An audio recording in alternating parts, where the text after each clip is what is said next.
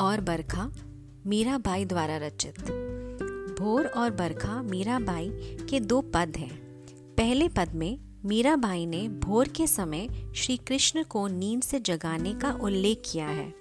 वह कहती है कि रात बीत गई है, सुबह हो चुकी है।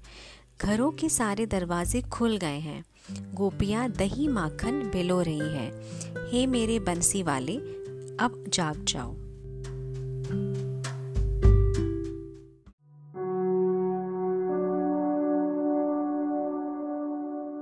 जागो बंसी वारे ललना, जागो मोरे प्यारे, रजनी बीती भोर भयो है घर घर खुले केवारे। गोपी दही मथत, सुनियत है कंगन के झनकारे। उठो लाल जी भोर भयो है, सुन नर थाड़े द्वारे। ग्वाल बाल सब करत कुलाहल जय जय शब्द उच्चारे माखन रोटी हाथ महलीनी गौवन के रखवारे। मीरा के प्रभु गिरधर नागर, शरण आए को तारे।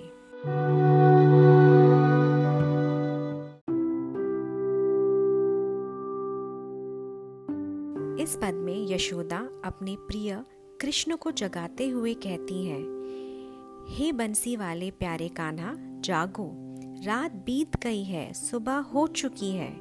घर घर के द्वार खुल चुके हैं। गोपियों ने दही मतना शुरू कर दिया है। उनके कंगन की झनकार सुनाई दे रही है।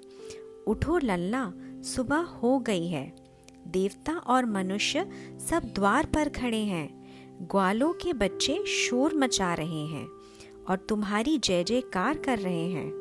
मीरा कहती है कि माखन रोटी हाथ में लेकर गौओं की रक्षा करने वाले मेरे गिरधर नागर आप शरण में आए हुए लोगों पर अपनी कृपा बरसाएँ।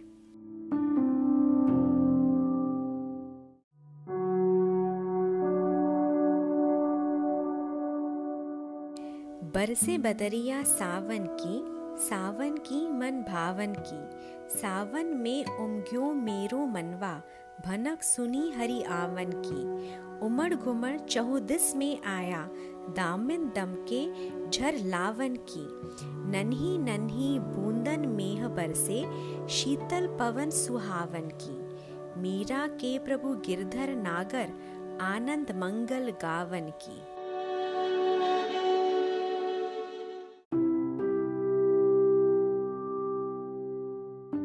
मीरा कहती हैं कि सावन के मन मोहन लेने वाले बादल बरस रहे हैं।